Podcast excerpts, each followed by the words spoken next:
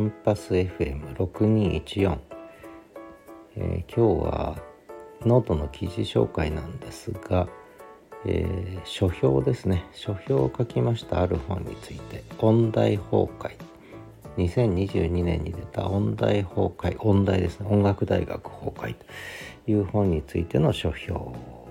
の記事の解説を少ししようかなと思ってます。えー、これはですね、えー、いわゆる音楽大学業界ではかなり有名になった方なんですが、えー、大内孝夫さんという方がいまして、今名古屋芸術大学の教授になってしまったんですけれども、もともと銀行に勤めてた方なんですけどね、その後武蔵野音楽大学の就職科ですね、えー、に勤められた後、えー、音大卒は武器になる、ご存知ですかね。音大卒は武器になる、音大を出たってことはね、武器になるんだよって、社会を生きていく上で、就職の上でも武器になるんだよって。この本が出た時は、これにせんなんねんでしたかね、にせんじゅうごねんに出た時には、私ちょうど名古屋音楽大学っていうところで学長をやってたんですけれども、えー、この本はいい本です。あの私もこういうことを書きたいと思ってたところにまさに出たので、えー、やっぱ音大生の強み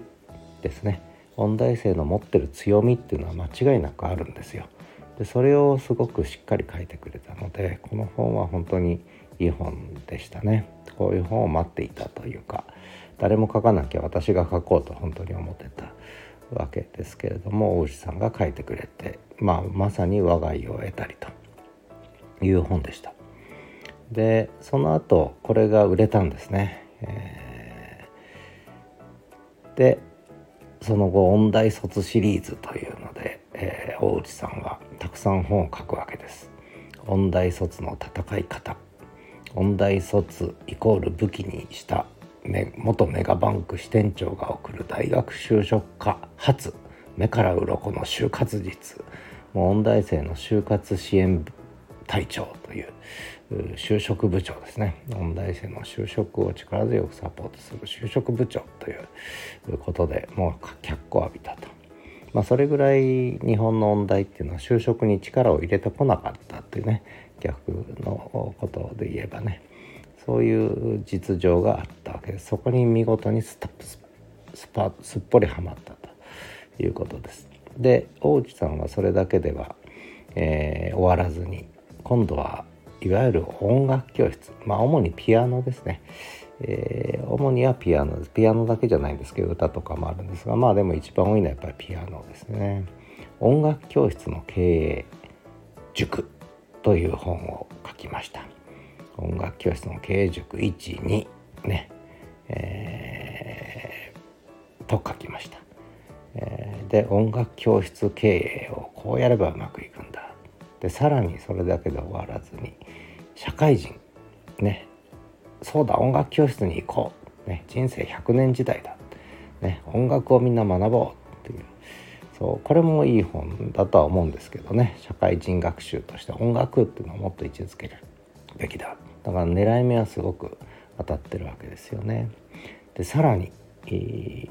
実はピアノ、これはピティナとかともね、えー、つあのいろいろね、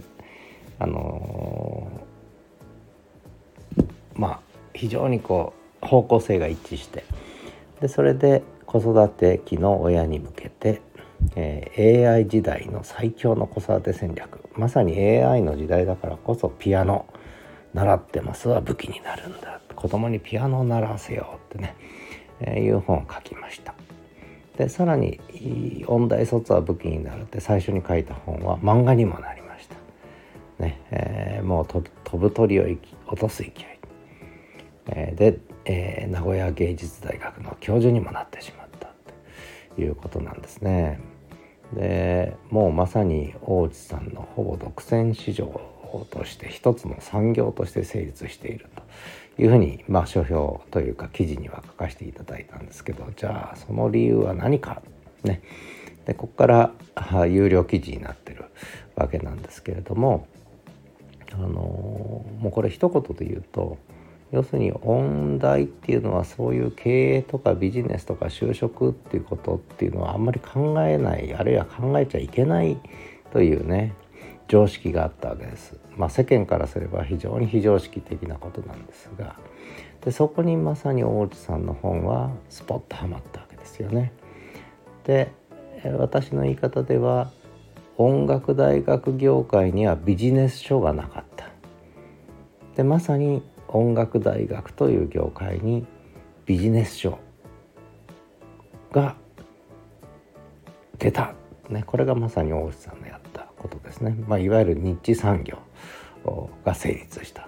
ということなんですね。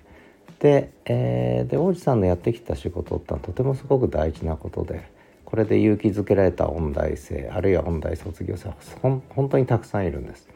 だからこれまで音楽大学の常識としてあまり就職に関心がなかったこと自体が実は世間的には大いなる非常識であったということ